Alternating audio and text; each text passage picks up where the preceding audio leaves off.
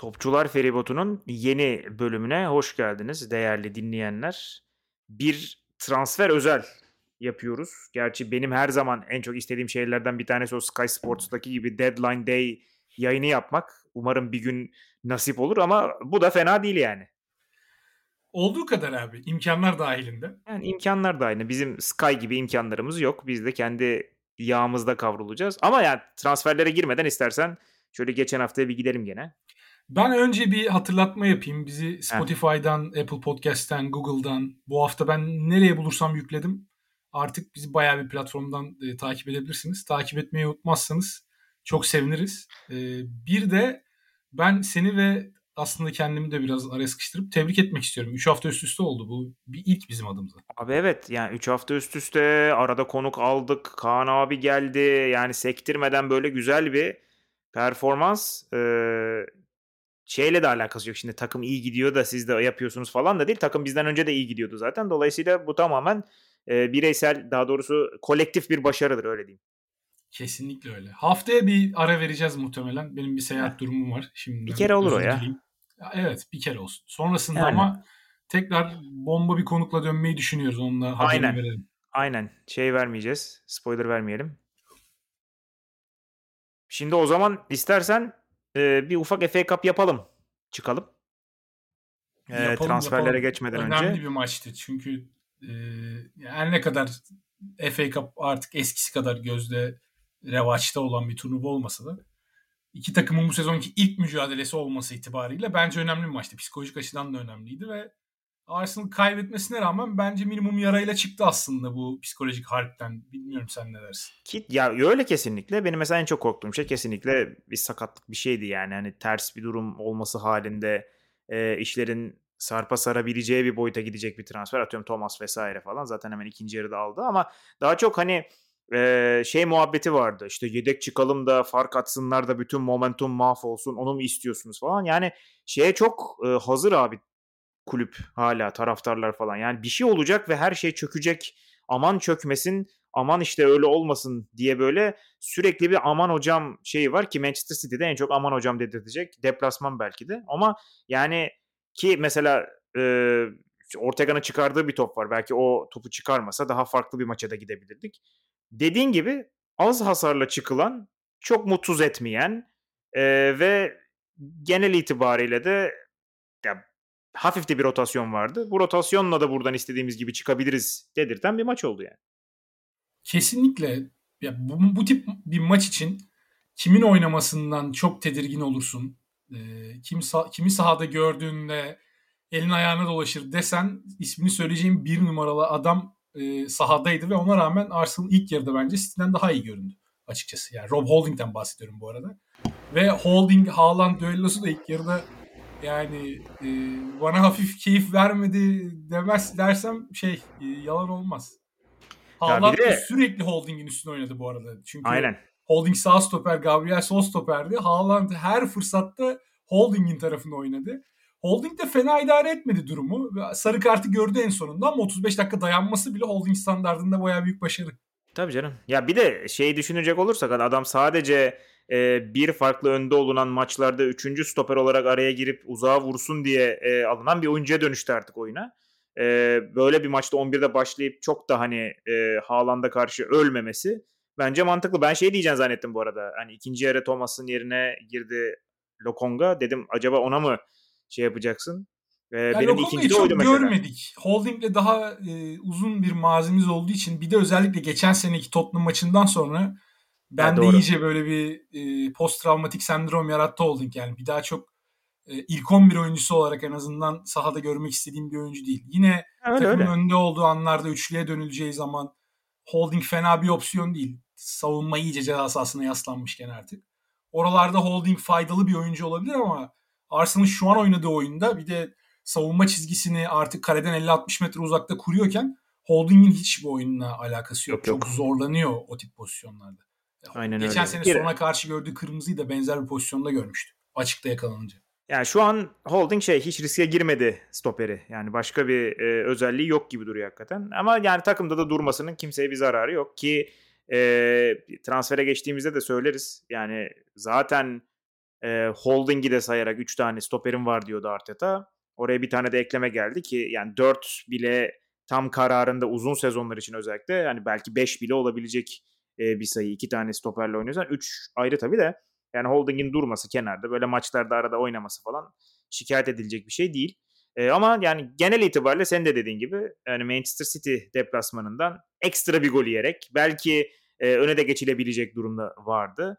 E, FA Cup'ta öyle ne ilerledik, hoşumuza gitti. E, City'ye ekstra en az bir maç daha gelmiş oldu.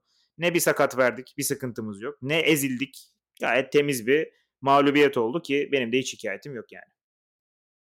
Ben de seninle aynı taraftayım bu konuda. Olabilecek en kötü şey bu arada maçın beraber etmesiydi herhalde. Bir tane daha City maçına hiç Aynen. gerek yoktu bu fikstürde. Aynen. Hala çünkü replay oynanıyor FA Cup'ta beraberlik sonrası. Aynen. E, bu turda da. Ama ondan da bir şekilde yırtmış olduk. Yani Ake de herhalde 100 kere denese bir kere atacağı golü ters ayağıyla attı. Sağlık olsun, olsun. diye artık gerçek hedeflere odaklanmak lazım. Aynen. Diyorsun. Gerçek hedeflere, gerçek konumuza dönelim o zaman. Sizin e, sorularınız da var tabii ki. Bayağı ilgi gösterdiniz. Teşekkürler. E, önce şöyle bir e, bakınalım. Neyi, ne yaptık, ne ettik biz bir değerlendirelim. Sonra zaten sizin sorularda her takımdan aşağı yukarı e, bir iki ufak e, değinilecek nokta var. E, yani Kivior, Trossard ve son gün Jorginho e, geldi yani baktığında ya özellikle Trossard ya tabii şöyle söylemek lazım. Herkes yine e, Arsenal deyince böyle olumsuzluğa e, gittik ki işte alınan oyunculardan ziyade kimler alınamadı ve onlar alınamayınca kimlere gidildi e, benzeri değerlendirmeler yaptı. İşte Trossard e, o kadar Mudrik konuşulmuşken Mudrik kaptırıldıktan sonra Trossard'a gidildi. İşte yok ya ki bununla ilgili sorular da var. Biraz onlara da değiniriz az sonra. İşte orta sahaya bilmem kim alınacaktır. Rice'den de bilmem neden de Jorginho'ya gidildi. E, yine bir memnuniyetsizlik havası var. E, fakat e, zaten kimse yıldız alalım da ilk 11'i güçlendirelim ya da şurada çok ciddi bir eksiğimiz var mutlaka oraya para dökmemiz lazım gibi bir şeyle girmemişti ki bu Ocak ayına. Yani şöyle bakmak lazım bu olaya. Arsenal'ın hem kısa vadeli hem uzun vadeli hedefleri var şu an. Sezon başında bu sezonu planlarken kısa vadeli hedeflerin bu kadar kısa vadede gerçekleşme ihtimalinin bu kadar yüksek olabileceğini kimse düşünmemişti.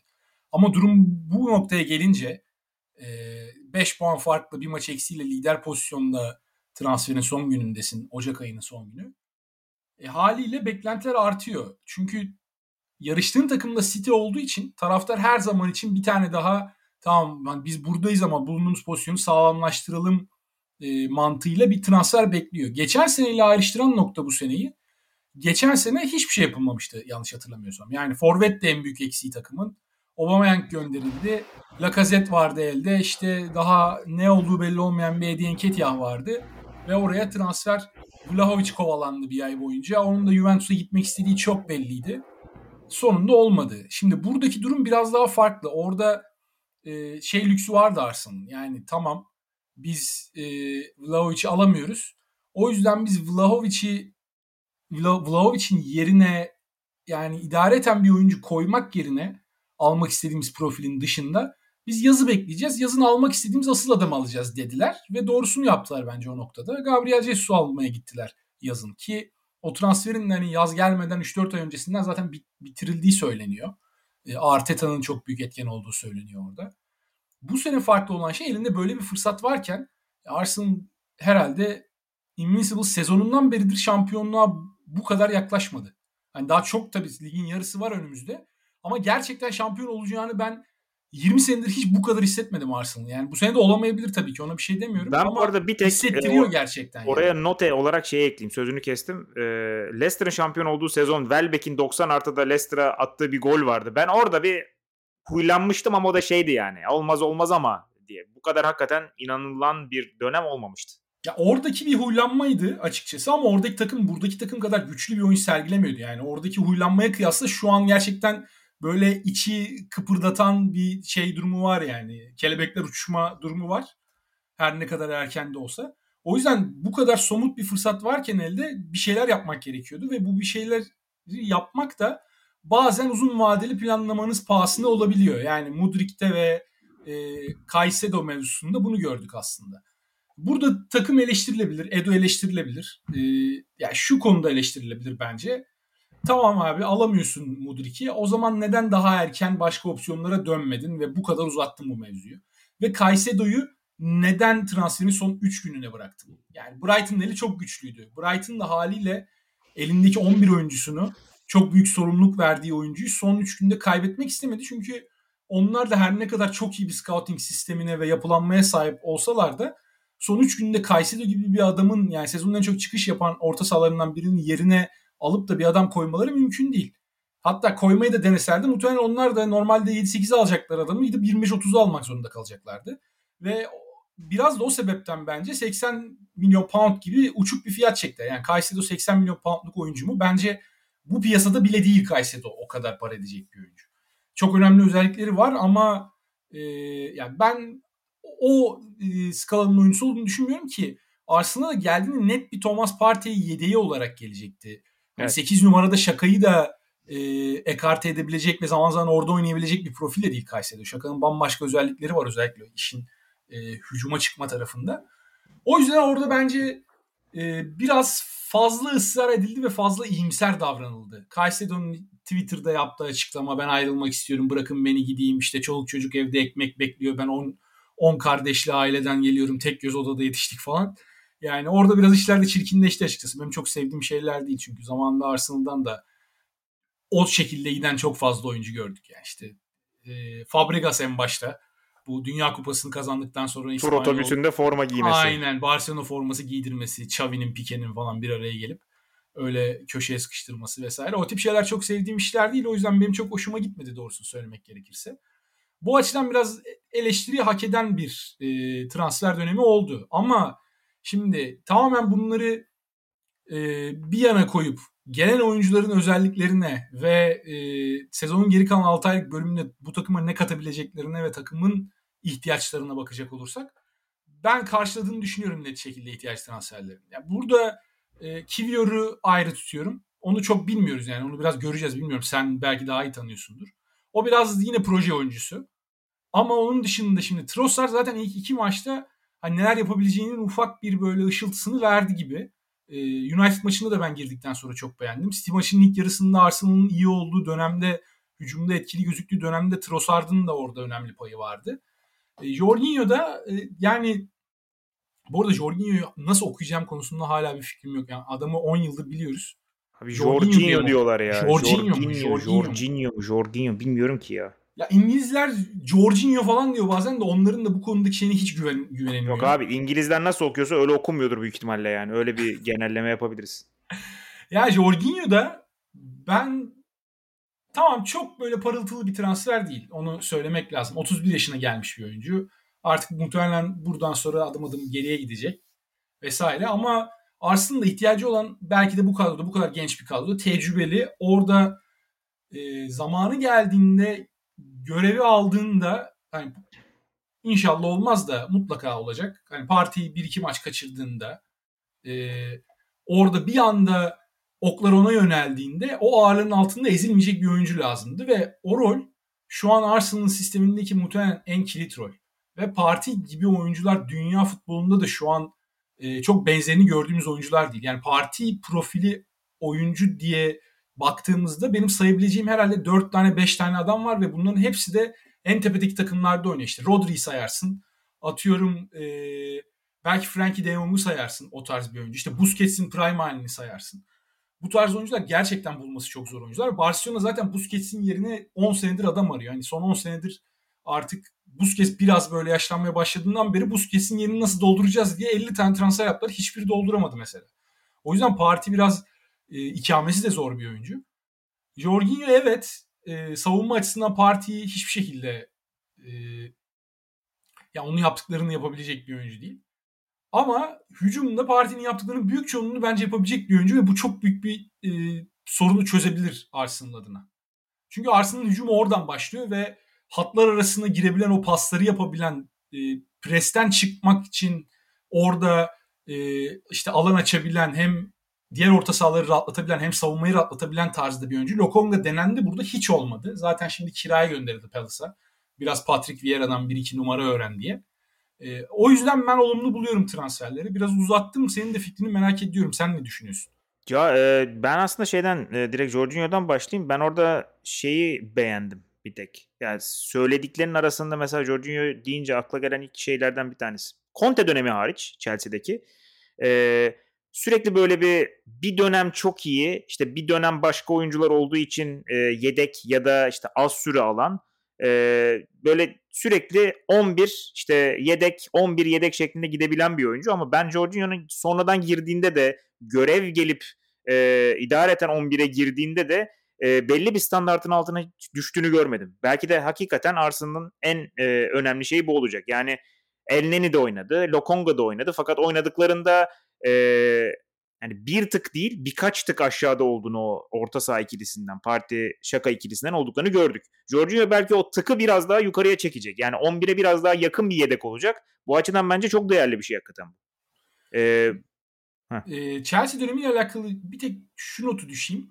Ben Jorginho'nun Chelsea'deki performansının e, orta sahadaki ikiliyle çok bağlantılı olduğunu düşünüyorum. Oradaki partnerinin kim olduğu e, çok kim oynadıysa aynen. Aynen. Ve Kante ile beraber oynadıklarında zaten Şampiyonlar Ligi'ni kazanan kadro da oydu. Kante Aynen. ile beraber Jorginho oynadı orada büyük çoğunluğunu o e, finale yaptıkları e, gidişin.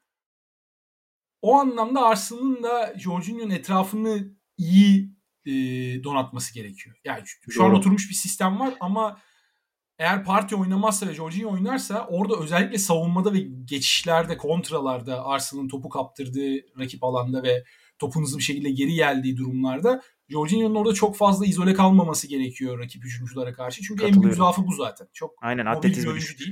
Yani evet. Parti gibi mesela Parti hani bu sezon çok düştüğünü görmedik böyle durumlara. Çünkü Arsenal çok derli toplu oynuyor ve oyuna da çok hükmediyor.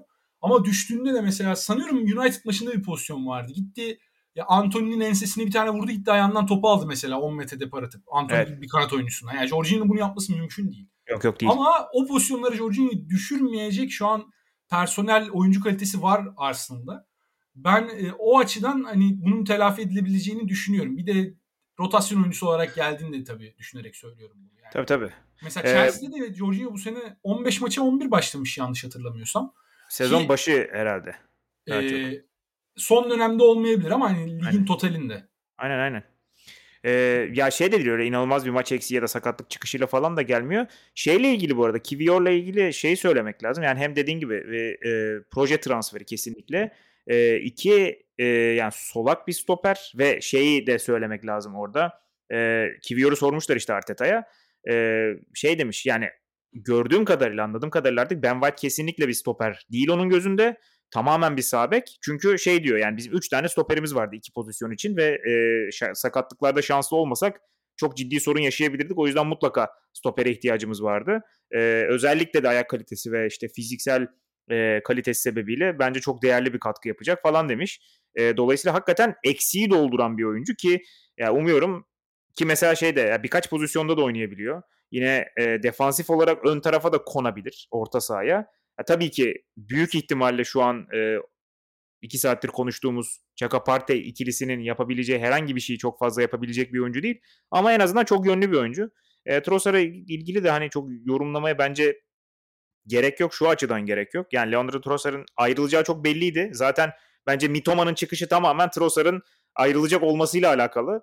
E, Brighton bir de oradan şanslı aslında. E, ama yani sezon başındaki o e, bu ayrılacağım e, söylentileri çıkana kadar ki Trossard zaten hani ligin de en iyi, en tehlikeli hücumcularından biri. Yani hani izlemeyenler varsa bir Liverpool deplasmanını izleyebilirler. Böyle bir oyuncunun e, ön tarafı yedeklemeye gelmesi hakikaten büyük bonus. Çok da fazla para harcamadan ki yani öyle inanılmaz yaşlı da bir oyuncu değil. Leandro Trossard'ın en az 3 sene e, hala prime'da kalabileceğini söylemek mümkün. E, diyelim o zaman e, sorulara geçelim mi yavaştan? Geçelim. Yapıştırıyorum o zaman sırayla. Ee, Olimpik ihtiyar demiş ki Chelsea'nin dünyaları harcayıp size en çok ihtiyacınız olan takviyeyi bağışlamasını nasıl yorumlamanız gerek? Abi yani ee, güzel bir baş. Teşekkür ediyoruz. Ee, Chelsea e, Jorginho göndermiş. E, abi 11 buçuk e, hatta o kadar bile değil galiba 11 milyon mu ne? Ee, yani tabii artı ki 2 gibi bir şey olması lazım. Sanıyorum şampiyonluk bonusu var. Ha, e tabii yaşla alakalı biraz işte artık oynamayacak olmasıyla belki alakalı. Chelsea zaten hani çoluk çocuk toplamaya başladı demek ki artık bir e, 30 üstülerden çıkacaklar. O belli oldu. E, ben onların transfer şeyine daha sonra geleceğim ama hani bu tip bir durumu şimdi bu öyle bir durum değil. E, Barcelona bir süredir Atletico Madrid'i besliyor biliyorsun. E, sonda işte Memphis'le beslediler. E, daha önce Suarez'i vermişlerdi falan böyle şampiyon olsunlar diye. E, bu ona benzer bir yardıma gidebilir. Özellikle orta sahada sıkıntı yaşamamızı engelleyecek olursa. E, Jorginho ile alakalı şunun notu düşeyim. Kontratı sezon sonu bitiyordu.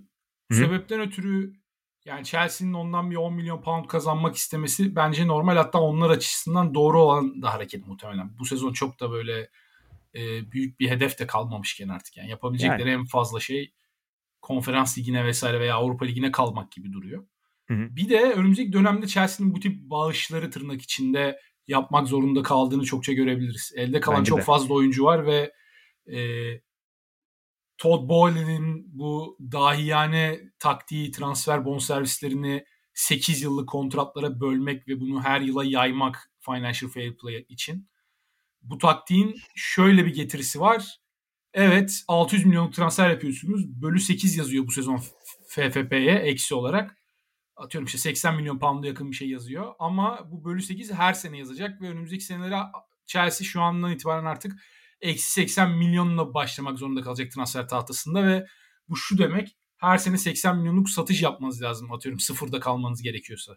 Ve eldeki oyuncuların şu an genel olarak kontrat durumlarına vesaireye baktığımda bu 80 milyon çıkarmak da o kadar kolay olmayabilir. Yani birkaç Bana tane da... genç oyuncu var para edecek. Mesela Gallagher'a işte Everton 40 milyon önerdi. Ben yazın da muhtemelen Gallagher'ın benzer bir paraya transfer olabileceğini düşünüyorum. Ne kadar enflasyon olduğunu düşünürsek Premier Lig'de özellikle de yerli oyuncular için.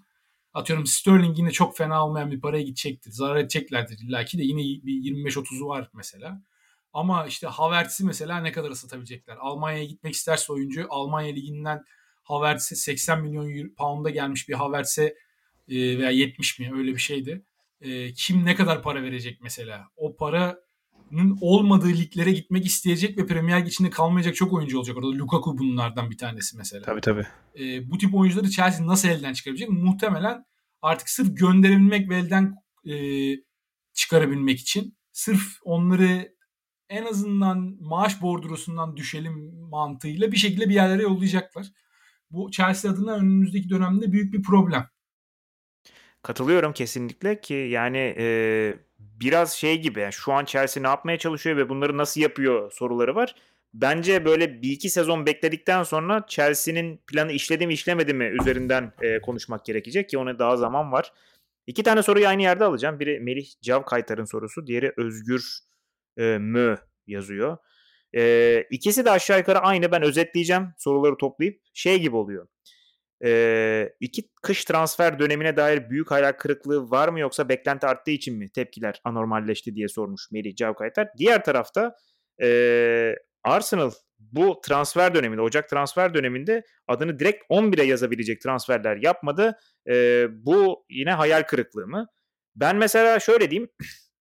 Özellikle şey muhabbeti var. E, bu bizim klasik e, işte Arsenal podcast'i yapan taraftar e, dan çıkıp böyle yavaş yavaş Arsenal e, şeyi olmuş, panditi olmuş falan elemanlardan bir tanesi. Bayağı da takipçisi var. Adını unuttum şimdi. O şey demiş işte e, Arsenal'da en büyük problem e, artık kronikleşen e, büyük transfer bitirememe sorunu gibi duruyor. Ya böyle bir sorun icat etmek ne bileyim e, bunu bir böyle şey gibi istatistik gibi vermenin ne mantığı var onu çok çözemedim ama de, söylenen şey şu. Bu iki soruda da o var. E, Rafinha istendi alınamadı. İşte Vlahovic'den bahsetmiştin istendi alınamadı. Mudrik istendi alınamadı. Caicedo istendi alınamadı ve bunlar hep böyle işte 70-80-100 milyona doğru giden transferler gibi. E, ben birincisi şu ana kadar yapılamayan transferlerin ya da işte çok fazla yaklaşılan ama gelmeyen oyuncuların e, etkisinin çok kötü olduğunu düşünmüyorum. Yani zaten ka- kariyerlerine de baktığımızda hep tercih hatasının onlar tarafından yapıldığını görmek mümkün. Ee, diğer yandan yani adını direkt 11'e yazdıracak bir transfere gerek var mıydı? Bence yoktu zaten. Ee, hani şöyle düşünüyorsa ayrı hani Özgür Bey ama e, Jesus'un yerine bir oyuncu alınacak hali yok. 3 ay sonra dönecek adamın yerine tekrar Jesus klasmanında bir oyuncu zaten olsa Jesus'tan önce alınırdı. Öyle bir oyuncu da yok. E, ben hani transfer döneminden senin dediğin şikayet ayrı. E, belki gidilen oyuncuyu bitirmek işte Mudrik'i vesaireyi uzun vadeyi e, karşılayacak oyuncuları almak değerli olabilirdi. Fakat şikayet edilecek bir şey bulamıyorum ben. Biraz Ocak ayı e, itibariyle bakınca iki sezona da yani Ocak'ta bu işleri yapmak çok daha zor. Ocak'ta büyük transfer yapmak çok daha zor. Yaparsan da Chelsea gibi yani gidip inanılmaz paralar vererek bu transferleri bitirebiliyorsun. Yani Enzo'ya herhalde serbest kalma bedelinden bile yüksek para verdiler. Bunu bir de e, taksitle ödeyebilmek için. Öyle okudum e, yazılan yerlerde.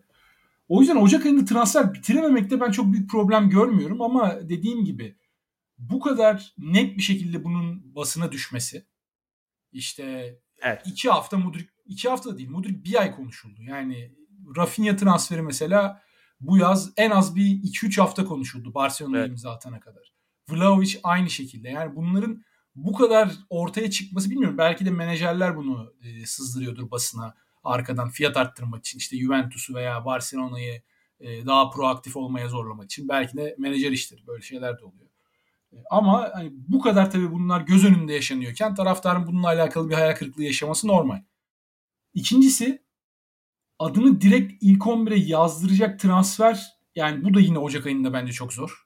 Hmm. Ve şu anki kadroya baktığımızda hani Mudrik belki bir ihtimal adını ilk 11'e yazdırabilirdi eğer hayal edilen profilde bir oyuncu e, çıkarsa. Yani Martinelli'yi kesebilirdi belki bir ihtimal. Yani ihtimal yok demiyorum. Ama e, mesela Caicedo gelseydi ilk 11 oyuncusu olmayacaktı. Kesinlikle hayır. Geriye dönüp de baktığımızda mesela Rafinha da şu an ilk 11 oyuncusu olmayacaktı bu takımda. Abi Sakay'ı satanı biz de satarız yani. yani Aynen. Şekilde. Aynen. Yani Vlahovic alınsaydı tabii muhtemelen şey alınmayacaktı atıyorum. E, Jesus gelmeyecekti. Doğru. Yani daha mı kötü oldu Arsenal için? Daha iyi oldu. Şu anki kadroya baktığımızda ve Vlahovic'in Juventus'ta yaptıklarını, yapamadıklarını ve oyun tarzını da biliyoruz. Yani Jesus bu takıma adeta orası için yaratılmış bir oyuncu gibi cuk oturdu. O yüzden orada kesinlikle haklı çıktı. Artık haklı mı çıktı diyeyim yoksa şansı mı yaver gitti diyeyim Edu'nun ve Arteta'nın. Ama e, eğrisi doğrusuna geldi diyelim. Yani Mudrik bu açıdan şu anki kadronun yapısına da baktığımızda net olarak bu kadroya uyacak bir profilde. Hem yaş hem oyun tarzı itibariyle. Kanatlarından Arteta'nın bekledikleri itibariyle de. Çünkü Mudrik Trossard'dan çok daha farklı bir oyuncu. İnanılmaz bir hıza sahip ve orada Arteta iki kanadı da çizgiye e, salmayı ve oyunu genişleten adamların onlar olmasını tercih ettiği için beklerden ziyade bekleri içe atıp kanatları dışarı doğru e, attığı için Mudrik orada çok büyük etki yapabilecek bir oyuncuydu. Evet Trossard mesela daha ziyade iç forvet gibi oynayan ve daha ceza sahasında olmayı seven gole daha yakın bir oyuncu yaratıcıdan ziyade. Tabii Mudrik orada kaçan balık. Ne kadar büyük olduğunu bu balığın zamanla göreceğiz. İlk maçında Liverpool maçında o da güzel bir iki bir şey izletti. O maçı da e, geçen hafta FA Cup'tan önceki maçtı sanırım. E, o maçı da izleme şansı buldum. Fena değil gibi duruyor ama tabii Chelsea'nin bu an, şu anki bu çorba durumunda ne kadar parlayabilecek sezon sonuna kadar veya seneye neler olacak? Hoca değişecek mi veya başka transfer gelecek mi? Hani Mudrik solda oynamayı çok seven bir oyuncu mesela. E, yazın zaten Enkunku da gelecek oraya. Chelsea'nin o yüzden e, yani Chelsea ne olacağını söylemek için biraz beklemek gerekecek deminki konuya dönmüş gibi oldum ama ben çok büyük hayal kırıklığına sahip değilim. Ama tabii yazın bunu revize etmek gerekecek. Yani yazın asıl büyük transfer gelirse ben orta sahaya kesinlikle önemli en az bir transfer olması gerektiğini düşünüyorum. Bir tane hem parti ikame edebilecek, önde oynayabilecek oynayabilecek bir oyuncu. Ee, belki bir de Solic Şaka'yı artık zamanla geride bırakıp oranın e, sahipliğini üstlenebilecek bir oyuncu. Bence fena olmaz. Yani ileriye de kanat takviyesi de hani daha geleceğe dönük bir proje oyuncusu da alınır mı? Şimdi Trossard alındı 2-3 seneye o götürür. Hani Mudrik kadar 100 milyonluk bir oyuncu olmasa da bir 30-40 milyonluk bir de sağa bir yatırım yapalım diyebilirler mi? O tarz bir şey de olabilir. E, satılacak oyuncular da var. Yazın tekrar geriye dönüp bunları değerlendirmek lazım. Bir de tabii e, sahadaki sonuçlar da çok bağlantılı olacak yazın oluşacak beklenti. Şampiyonluk gelirse bu sefer beklenti bambaşka bir yere gidecek. Şampiyonluk gelmezse yine bir tık daha düşük olacak beklenti ama Şampiyonlar Ligi'nin şu an çok olası olduğunu düşünürsek geçen yaza göre çok daha önemli bir transfer beklentisi olacak taraftarda. ben transferleri Ocak'ta çok değerlendirmeyi sevmiyorum açıkçası. Yani Arsenal'ın tarihine de baktığımız zaman Ocak'ta gelen ve gerçekten büyük etki yaratan kaç tane oyuncu sayabiliriz? Yani Kim Karlström. E, Kim Karlström ve e, şey kırık sırtı. Aynen. Omurgasından aynen. mı sakattı? Bir tane penaltısı var galiba. Bir kupa maçında atmıştı. Aynen aynen. Hiçbir şey aynen. yok. Zaten millet şey diye dalga geçmiş. Acaba Jorginho'nun e, Kallström penaltısı moment'ı hangisi olacak falan diye. O kadar da gömmenin alemi yok yani. Katılmıyorum. Bu arada e, bahsedeceğimizi söylemiştik. Hazır konusu geldi. Aklıma da geldi. Seneye satılacak oyuncular arasında bugün hat-trick yapan e, değerli kardeşim Folar'ın Balogun da e, olabilir. E, bilmiyorum tabii olur mu? Fransa Ligi'nde şöyle bir olay var. Kiralık olarak e, böyle orta sırada muazzam performans çıkaranları böyle ya büyükler ya başaltı 25-30'a alabiliyor. E, ki Pepe'si var bilmem nesi var. E, kirada olan oyunculardan da muazzam bir gelir elde etme ihtimali var. Sadece Arsenal'ın şu ana kadar yani Edu'nun bence en kötü yaptığı şeylerden bir tanesi. E, şu ana kadar oyuncuları değerinin altına sattı bence. Ya şu ana kadar sattığı oyuncuların hepsi hemen hemen beklentileri Arsenal'da veremeyen oyunculardı ve Arsenal çok kötü durumdaydı. Yani 7. 8. veya 5. bitiren bir takımda e, kötü oyuncu satmak gerçekten zor. Bir de Premier Lig'deki şu anki o şişmiş fiyatları, balon ekonomiyi düşündüğümüzde Premier Lig dışına bu oyuncuları satmak daha da zor. Yani bir İspanyol, İtalyan, Fransız takımı gelip de sana 30-40 milyon vermiyor senin ikinci plandaki, üçüncü plandaki gö- e, gözden çıkardığın oyuncun için. Ama şimdi Balogun'da ve Tavares de bu sezon fena bir sezon geçirmiyor. E, zincirlerini kırmış bir vaziyette kafasına göre takılabiliyor biraz daha Marsilya'da. Ön tarafta da e, daha çok kendine yer bulabiliyor. Mesela ikisi bence hani Tavares tabii çok büyük bir satış yapacağını düşünmüyorum ama yine 15-20'leri görebilecek bir oyuncu. Premier Lig'de bir orta sıra takımında e, hani fena durmayacak bir oyuncu. İleri gitme konusunda da tehdidi var. Çok atlet bir oyuncu mesela. Balogun gol krallığında bugün tepeye çıktı. 14 oldu. Mbappe'ye geçti. Mbappe de sakatlanmış çıkmış. Ya Balogun da bence rahatlıkla en azından böyle bir 35-40'ları görebilecek bir oyuncu bonservis açısından. Çünkü yani Balogun bir de 21 yaşında ve ben potansiyelinin de çok yüksek olduğunu düşünüyorum ki aslında çok satılması taraftarı da değilim şahsen. Ya ben de değilim de nereye koyacağız ama bir şey. böyle bir şey var yani. Öyle bir problem var ama en azından bir sezon sanki denesek fena olmaz gibi geliyor bana. Yani artık Eddie mi Kanada işte bir yandan çocuğa yazık olabilir. Öyle bir sıkıntı var. Evet öyle bir sıkıntı var. Ama tabii yani eğer ki teklif gelirse satılması lazım. Arsenal'ın geçtiğimiz yıllarda dediğin gibi bu durumdan ne kadar çok çektiğini düşünürsek eğer öyle bir fırsat gelirse biri Balogun'a 35-40 veriyorsa bence elden çıkarılması lazım. Çünkü şu an o para direkt net bir şekilde katkı yapacak oyunculara özellikle orta saha transferine e, yatırılabilir. Öyle bir fırsat gelirse onu kullanmak gerekiyor. E, sanki biri daha vardı kirada. Ha Pepe'den bahsettin. Ha, Pepe'den çok bir beklentim yok. Bir sezon kaldı sözleşmesinin bitmesini zaten. Yok abi Pepe artık ne ya zararına artık yeter aynen, zararına çıksın. Evet. Şu an o durumda. Ee, soruya geçeyim. Ee, Suvar Aslan sormuş. Chelsea FFP'den yırtmak için bonservisi sözleşme süresine böldü. Böylesi bir arka kapının varlığını daha önce diğer kulüpler nasıl keşfetmemiş olabilir? Ya çok fazla arka kapı var bu arada onu söyleyeyim. Yani Chelsea bunu e, icat etmemiş e, ya da icat etmiş durumda değildir. Yani işte Juventus'un başına geleni biliyoruz. Onlar da saçma sapan şeyler yaptılar. Şimdi cezasını çekecekler. Mesela çok enteresan bir yöntem var. Paris Saint Germain e, altyapı inanılmaz bir altyapısı var Paris Saint Germain'in. E, 18-20 yaş arası oyuncuları bir yere kiralık yolluyor. Oradan sonra onları satıyor. Onların parasını saçma sapan adamlara veriyor mesela. İşte e, atıyorum bir ara e, Mudrik'ten sonra bizim de gündemimize gelmişti. Musa Diaby, Leverkusen'li. Paris Saint Germain altyapısından bayağı iyi bir oyuncu olacağı çok belliydi zaten. Onu satıp yerine Sarabia aldılar mesela. Yani hani Sarabia'yı alabilmek için FFP'den de kaçabilmek için altyapıyı temizliyor bu adamlarda mesela. Hani birçok Çok fazla benzer var hikaye var PSG'de. Yani mesela Komando oradan çok çıkmadı abi. değil mi? Kimse Komando oradan oradan tabii tabii. Ya çok Ve saçma yani bedavaya abi. neredeyse gönderdikleri. Ya bu FFP'den yırtma mevzusu biraz böyle risk ve ödül oyunu. Şimdi PSG'nin yaptığı bir risk altyapı satayım hazır oyuncu alayım. Yine bence Chelsea'ninkine kıyasla daha düşük bir risk ama tabii mesela PSG'nin mevcut durumuna baktığımızda da takımın bir yerli iskeleti net bir şekilde istediğini, aradığını görebiliyorsun. Yani takımın da ruhu yok orada PSG. Yok yok. Eze şey de var. Çok fazla çöp de var yani. Yani mesela evet. e, gelen oyuncuların sirkülasyonu da çok acayip. Çünkü birisi geliyor işte Paredes geliyor. Verim alamıyorlar, satıyorlar. Onunla beraber bir tane genç yolluyorlar da işte e, Carlos Soler'i alıyor mesela. Carlos Soler bu sene yani Paris Saint Germain'le alakası yok oyuncunun. E, o seviyeyle en azından şimdilik. E, o yüzden hakikaten sü- sürekli de bir sirkülasyon var mesela. E, Chelsea özelinde de yani ben demin bahsettiğim şeyden bahsedeceğim yine. Yani bu büyük bir risk. Şimdi tamam evet bu FFP'den yırtmanın bir yöntemi ama önümüzdeki senelere de bölüyorsun sen bunu. Sadece bu seneyi e, 8'de birini bu sene mesela ödeyip geçmiyorsun yani. Bilançonda bu seneyi gösterdikten sonra önümüzdeki sene bakılmıyor gibi bir durum yok.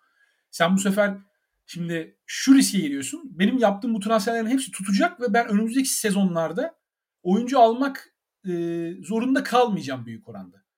Ama şimdi 15-20 tane transfer yapıyorsun. Realistik olarak bunların kaç tanesi tutacak? Hadi %60'ını tutturdun. %40'ı tutmasa bu 6-7 tane oyuncu yapıyor. Yani bu 6-7 tane oyuncunun yerine yenisini koymak istediğin zaman bu 6-7 oyuncu senin onlara verdiğin parayı yetmeyecek ve sen bunları daha ucuza satmak zorunda kalacaksın. Aynen. E bu durumda ne olacak? Önümüzdeki senelerin bu FFP bilanço, bilançosuna negatif yansıyacak ve sen bunların yerine de daha fazla para vererek bir oyuncu koymak zorunda olduğun için e, bu sefer sen tekrar eksiye geçmiş olacaksın. Yani bu FFP'den yırtmanın bir yönteminden ziyade FFP'yi kredi kartına bağlamak. Yani asgarisini ödeyip önümüzdeki senelere atmak Aynen. borcu. Ben şeyi bekliyorum ya Swiss Ramble'ın e, analizini bekliyorum. Finansal analizi çıksın okuyalım. Ne ya yapıyor ben çok şu anda böyle Chelsea? şey olacağını zannetmiyorum. Ceza alacakları bir durum olacağını zannetmiyorum. Yani Manchester City bu işten ceza almadıysa muhtemelen Kimler kimse almaz. Yani Paris Saint Germain almadı, onlar almadı, City Aynen almadı. öyle. Şey mi alacak? Chelsea Ee, mi alacak? ama ileride hani yapmak istedikleri ölçekte transfer yapmalarını engelleyecek bir şey olabilir. Evet. Evet. Ki yani Chelsea zamanında Gael Kakuta transferinden ceza yemiş bir takım yani. O kadar berbat bir e, şey de var tarihlerinde. Burada güzel bir soru var. E, Berkay Can şey sormuş. Jorginho transferinin hemen akabinde e, El Neni'nin uzun süreli sakatlığına rağmen Lokonga'nın Palace'a kiralanmasını nasıl değerlendiriyorsunuz diye. Yani e, tabii bunun timeline'ı nasıl oldu yani tam bilmiyorum. Hani ne zaman e, sakatlandı ya da ne bileyim ne zaman e, şey bitti Crystal Palace e, transferi bitti Lokonga'nın tam emin değilim ama ya hakikaten biraz sıkıntılı olmuş orası.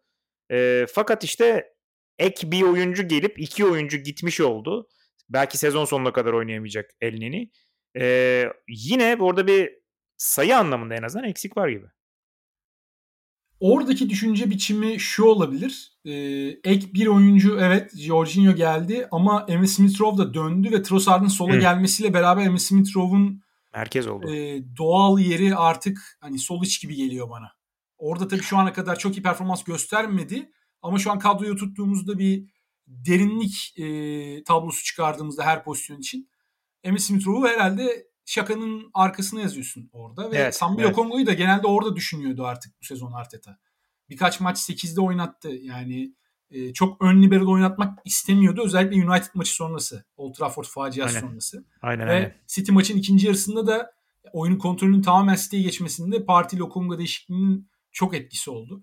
Bence biraz ön libero olarak vazgeçmişti artık Lokonga'dan. Ee, biraz orada dediğim gibi eğitimini alsın diye doğru yere gönderdiler. Palace'ın da ben bu sezon izlediğim maçlarda çok net bir orta saha eksikliği olduğunu düşünmüştüm. Hem kendi şans bulabileceği hem de en iyisinden öğrenebileceği bir yere gitti. Bakalım Aynen. bu önümüzdeki 6 ayı nasıl geçirecek? Hem de taşınmadı. E, aynı evde devam edecek. Güzel oldu. Gerçi Palace nerede bilmiyorum şey. Antrenman Biraz tesisleri bu. yorar abi Kuzey Londra'dan Güney Londra'da Palace'ın şeyi. Ha, Ee, o zaman Yorar ama çok sıkıntı olmaz ya. güzel. Ee, Togo sormuş seneye Rice Kayseri'de oluru var mı? Bence ikisi birden olmaz da keşke Rice olsa. Çok güzel olur Rice. Bence Rice olmalı. Ben de aynı fikirdeyim seninle. Ee, Ömer Karakuş nereden geliyor bu değirmenin suyu diye sormuş. Herhalde Chelsea için soruyor. Ee, abi işte yani el değişikliği, e, Abramovich'in borç silmesi artı Todd Bowley'nin parası derken değirmenin suyu bu yani. Özet başka bir özet var mı? Ya bu arada Bowley'nin kişisel serveti değil bu yanlış bilmiyorsam. Yani Bowley bir e, yatırım firmasının başında, yatırım fonunun başında ve o parayı harcıyor. Chelsea'yi alırken Abramovich'e taahhütleri de Abramovich'in Chelsea'nin kendisine olan borçları e, silmesi karşılığında aynı miktarda yeni gelecek takım sahibinin oyuncu yatırımı yapmasıydı. Abramovich'in şartlarından bir tanesi buydu. Çünkü Abramovich kendi bir e, gelir elde edemedi. Tabii bilmiyoruz arka planını da. Kağıt üstünde Abramovich buradan para kazanamadı. Çünkü dondurulmuştu bütün mal varlığı Birleşik Krallık sınırları içerisindeki. Bütün Rus oligarklar gibi Abramovich'in de donduruldu. Abramovich de hani ben bu işi hayır için yapıyorum artık. Ee, gelecek adam Chelsea'yi kurtarsın, takıma gömsün bütün parayı. Ben kendi kazanacağım para umurumda değil.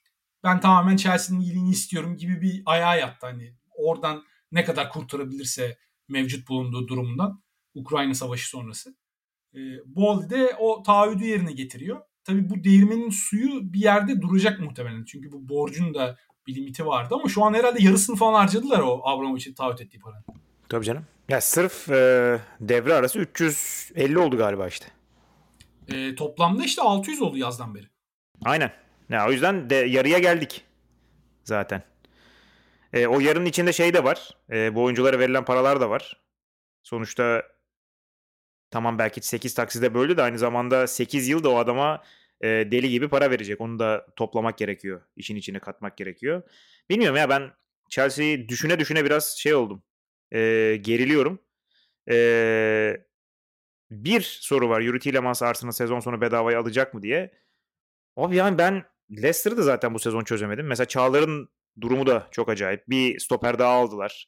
Ee, ya Çağlar hiç oynamayacak. Devre arası da gitmedi. Yuri Tillemans da gitmedi. Yani e, işler hakikaten Leicester'da çok acayip ki e, belki de prime döneminde ikisi de baya hani çok az süre alan işte kontratının bitmesini bekleyen oyunculara dönüştüler. Ee, bir sene önce Tillemans inanılmaz olurdu. Şu an Tillemans sezon sonu bedavaya gelirse itiraz etmem. Fakat hani Tillemans'tan önce de hedeflerim vardır mesela benim. E, Jorginho'dan sonra ben Tillemans'a gideceklerini zannetmiyorum açıkçası. Çünkü Tillemans da çok benzer zaaflara sahip bir oyuncu.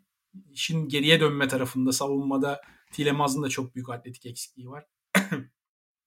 o yüzden ben Jorginho'nun olduğu takımda Tillemans'a e, da yer açılabileceğini zannetmiyorum. Orada muhtemelen daha atletik ve fizik gücü yüksek Rice gibi bir adama gidecekler. Ki da serbest transfer olarak bakıyoruz tamam ama Tillemans da muhtemelen haftalık 150-200 bin pound arası bir kontrat isteyecek ve yani ilk 11 oynam oynayacağı garanti olmayan bir oyuncuya Arsenal'ın ben o parayı vereceğini zannetmiyorum. Katılıyorum. Katılıyorum. Ee, iyi soru Mustafa Bey sormuş. Chelsea'nin bu kadar para saçması Potter hocama yaramaktan ziyade üzerinde daha büyük baskı ve beklenti oluşturmuyor mu? Yani bence zaten baskıyla geldi o ayrı da. Ee, şey çok acayip bence. Yani şimdi bir zengin e, takım alıp bu kadar fazla transfer yaptığında her zaman mutlaka bir beklentisi vardır. İlla ki vardır.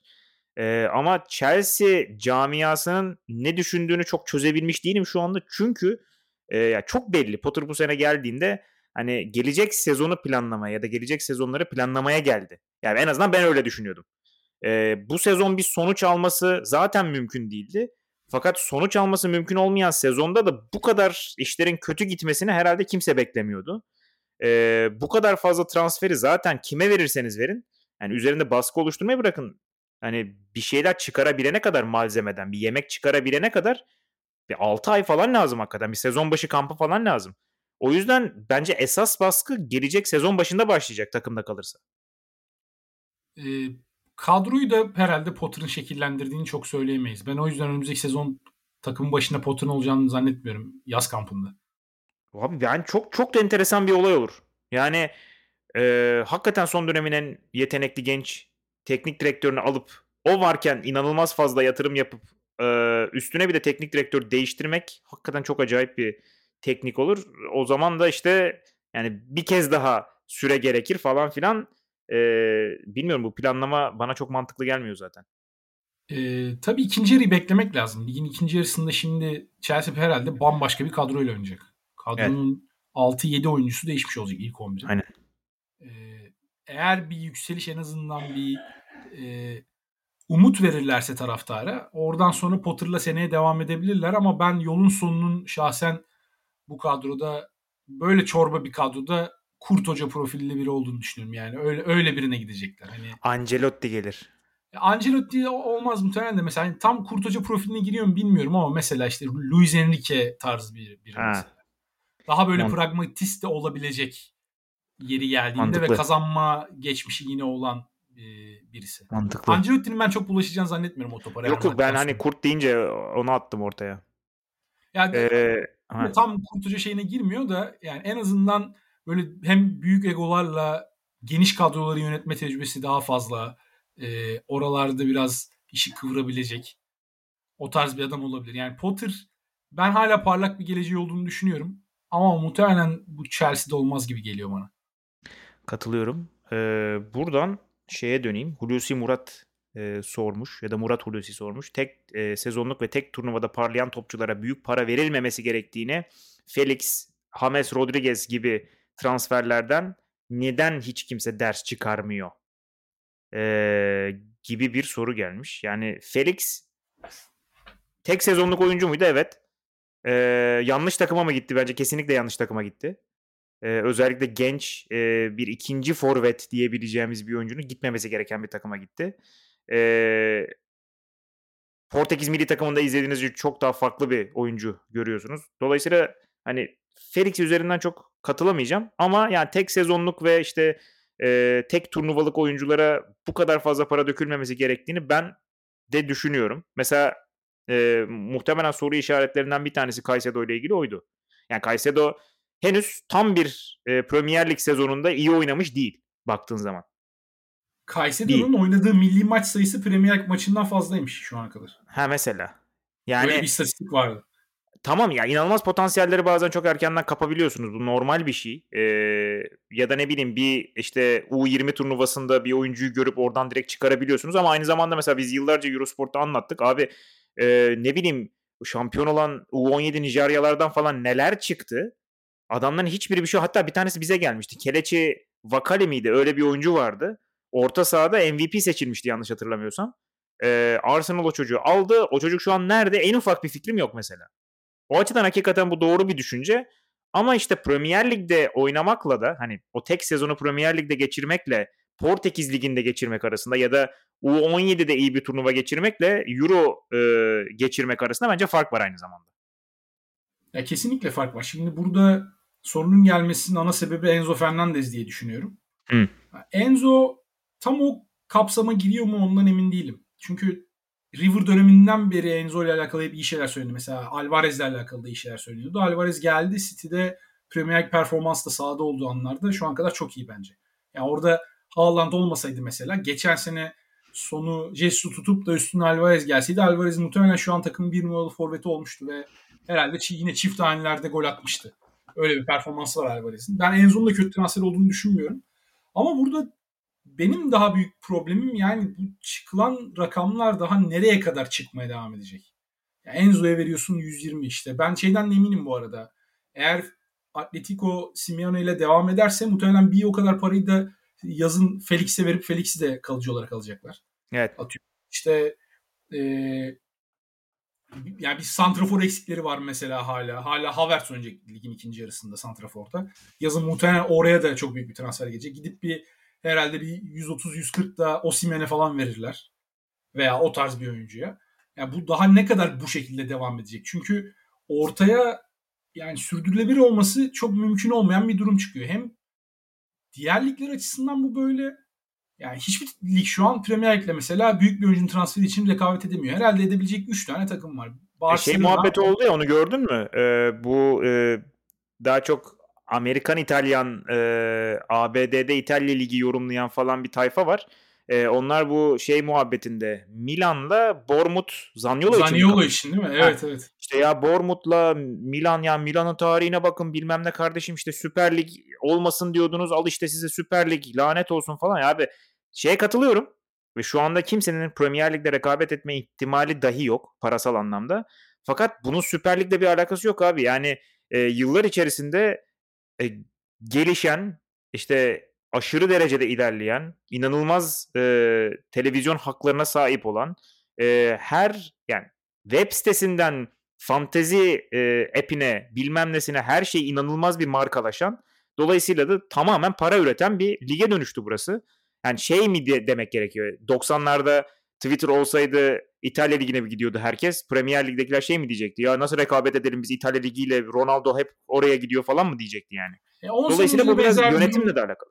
10 sene önce de benzer bir durum La Liga'da söz konusu. Ne yani? yani? Ben mesela en basitinden kendi üstünden örnek vereyim. 10 sene önce Messi ve Ronaldo Barcelona ve Real Madrid'deyken e, yani hemen hemen bütün El Clasico'ları izliyorduk. E yani? Yani şu an mesela hani denk gelirse çok boşsam ve aa bugün maç varmış Barcelona Real Madrid diye görürsem anca açıp bakıyorum yani. Yani bunun şeyle yani ben şeye çok uyuz oldum. Ya bunun işte sürdürülebilirliği yok. Senin görüşün doğru bir görüş. Fakat al işte size Süper Lig, Süper oldunuz işte kimseye izin vermiyorsunuz falan saçma sapan. Yani o zaman liginizi doğru düzgün yönetin. O zaman Juventus 10 senede bir şike cezası almasın abi yani. Çok basit bir şey bu.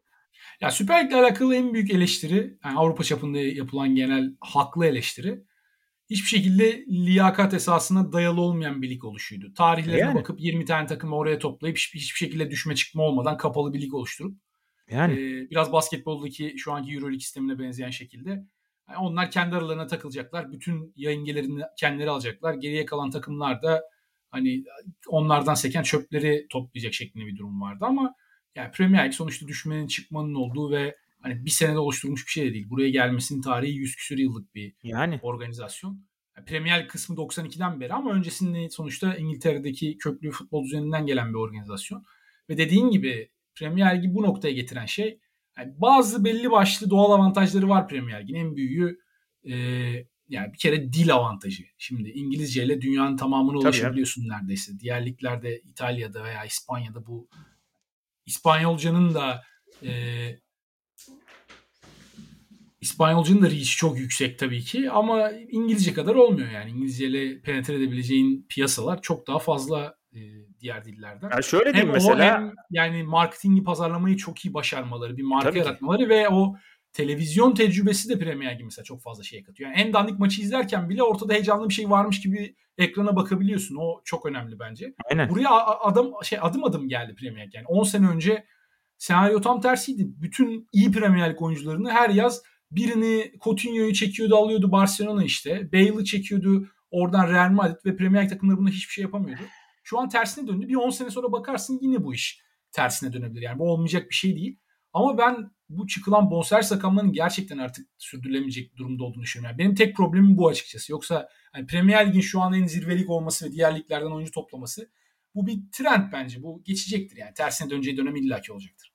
Bana da öyle geliyor. Ee, ki yani dediğim gibi yani mesela Premier Lig'de ne bileyim borcuyla tanınan bir kulüp ya da ne bileyim e, çok uzun süre borçla devam edebilecek buna rağmen işte e, göz ardı edilebilecek e, İtalya'da olduğu gibi İspanya'da olduğu gibi falan bir kulüp yok.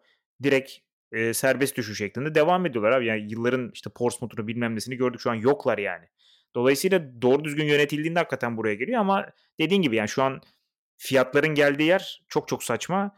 E, aynı zamanda şeyler de oraya geliyor yavaş yavaş. E, maaş bütçeleri de oraya geliyor. O da korkunç bir şey. Yani ileride mesela şey olacak hakikaten. Bunu FM'de görüyorsun çok.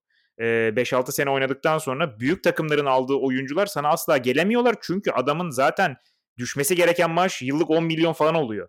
Adam da kabul etmiyor doğal olarak. Oraya doğru da gidiyor bir yandan. O da kötü bir şey. Bunu Şimdi, sürdürülebilir şekilde devam ettirebilecek bence iki takım var şu an Premier Lig'de. Bir tanesi City, öteki de zaten e, Newcastle.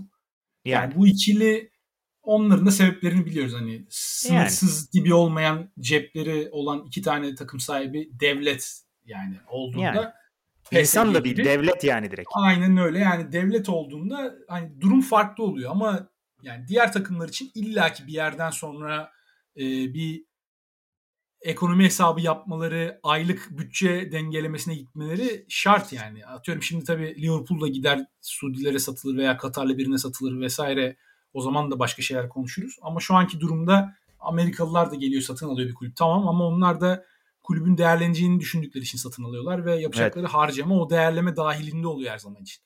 Bir yerden sonra Todd Bowley'nin yaptıkları da o sınıra takılacak. Yani sen istediğin kadar parayı harca. Eğer ki sen şimdi bir de çok yüksek fiyattan aldı Chelsea'yi e, bu Amerikalı grup ve 10 sene sonra bu fiyat atıyorum 5 e, milyar pound'dan aldı. 10 sene sonra 10 milyar pound olacağını düşünmüyorsan ki şu an bence artık zirveye yaklaşıyor televizyon gelirleri ve bu değerlemeler bir yerden sonra sabitlenecek ve oralarda dalgalanmaya başlayacak. Yani daha da ileri gitmesi sonuçta insanların özellikle şu Avrupa'da da şu an olan hani tabii ki Türkiye'deki sertlikte yaşanmıyor ama bu enflasyon krizi, insanların bu cost of living alakalı sürekli bir şikayet olması, artan enerji masrafları vesaire derken mesela İngiltere'de Sky'ın istediği para gerçekten yani az buz para değil. Ayda 35 pound falan veriyorsun Sky'a ve bütün maçları izleyemiyorsun. Yani bunun yanında bir de BT Sport alman gerekiyor. 10 aynen aynen öyle de bir sıkıntı var. Burada da var aynısı. Amazon Prime alman gerekiyor üstüne. 3 3'e bölünmüş durumda mesela yayın hakları İngiltere'de. Ve üçünü birden aldığında ayda 50-60 pound falan Premier Lig'e vermen gerekiyor sırf onu legal yollarla izlemek istiyorsan. Şimdi bunun da bence bir limiti var. İnsanların verebilecekleri paranın da bir limiti var ve İngiltere'nin şimdi Premier Lig'in yayın gelirleri globalde çok büyük evet ama hala mesela yayın gelirlerinin yanlış bilmiyorsam böyle %45-50 arası bir bölümünü yerel e, ülke içindeki yayın gelirleri oluşturuyor. Ve bunun gerçekten gidebileceği bir limit var yani. O bir yerde tepeye dayanacak. Çünkü insanların maaşı o oranda asla artmıyor. Sen gidip de dekoder parasını e, eski tabirle işte gider ayda 100 pound yaparsan kimse bunu almaz. O yüzden senin yayın geliri için verebileceğin para da Sky'ın bir yerden sonra Premier Lig'e o zirve yapacak. Zaten bu yıllar yılı zamlanı zamlanı bu noktaya geldi ve her gidip de Sky alan insanın şu an Bowen'in yaptığı harcamalarda bir payı var yani aslında gerçeğini söylemek gerekirse. Ve bir yerde illaki bu balon hani hep ekonomik balonlardan bahsediyoruz finansal işte yok emlak balonu bilmem ne balonu diye. Bu Premier Lig balonu da bir yerde yani patlamaz çünkü futbol Premier Lig'de şu an zirvede ve çok büyük ilgi var gerçekten. Yani kültürel anlamda da İngiltere'deki ya herhalde şu an İngiltere'nin yaptığı en büyük ihracat futbol. Çünkü çok bir şey üreten bir ülke değil teknolojik veya başka bir açıdan baktığımız zaman. Tarihi boyunca hep kolonyal e, ilişkilerini kullanarak başka yerlerden bir şeyler getirmiş bir ülke. Yani bunu en e, kibar tabirle söylüyorum. E, o yüzden futbol herhalde tarihlerindeki en büyük ihracat olabilir İngilizlerin. O yüzden çok önemli bir yer kaplıyor. Buradaki günlük hayatta da çok önemli bir yer kaplıyor.